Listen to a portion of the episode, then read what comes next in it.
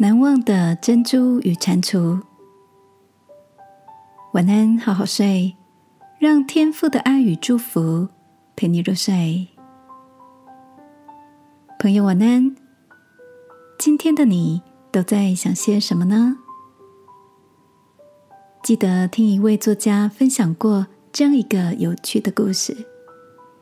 在他小时候，母亲曾经在枕边对他说。好好说话很重要，因为好听的话会变成珍珠，难听的话会变成蟾蜍哦。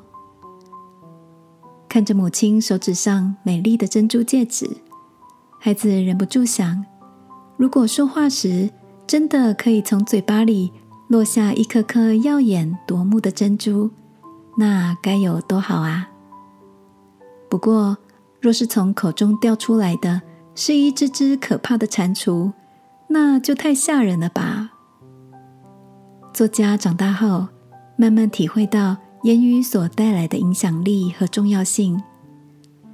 每当想起母亲在他小时候提到的那个很有趣的比喻，就会忍不住会心一笑。因此，不管是在日常生活中与人对谈，或用文字来表达思想时，他都期许自己能够朝着把言语化作一颗颗温柔珍珠的方向来努力。这个可爱的说法让我想起，在圣经中也有一段这样的提醒：污秽的言语一句不可出口，只要随时说造就人的好话，叫听见的人得益处。亲爱的，你的心情。是否曾经被一句温润体贴的话语照亮？或者你也有过被恶意言语惊吓、羞辱的经验呢？今晚，让我陪你一起在祷告中，求天父赐下说话的智慧，保守我们所说出的每一句话，都带着祝福和赞美的光芒，好吗？亲爱的天父。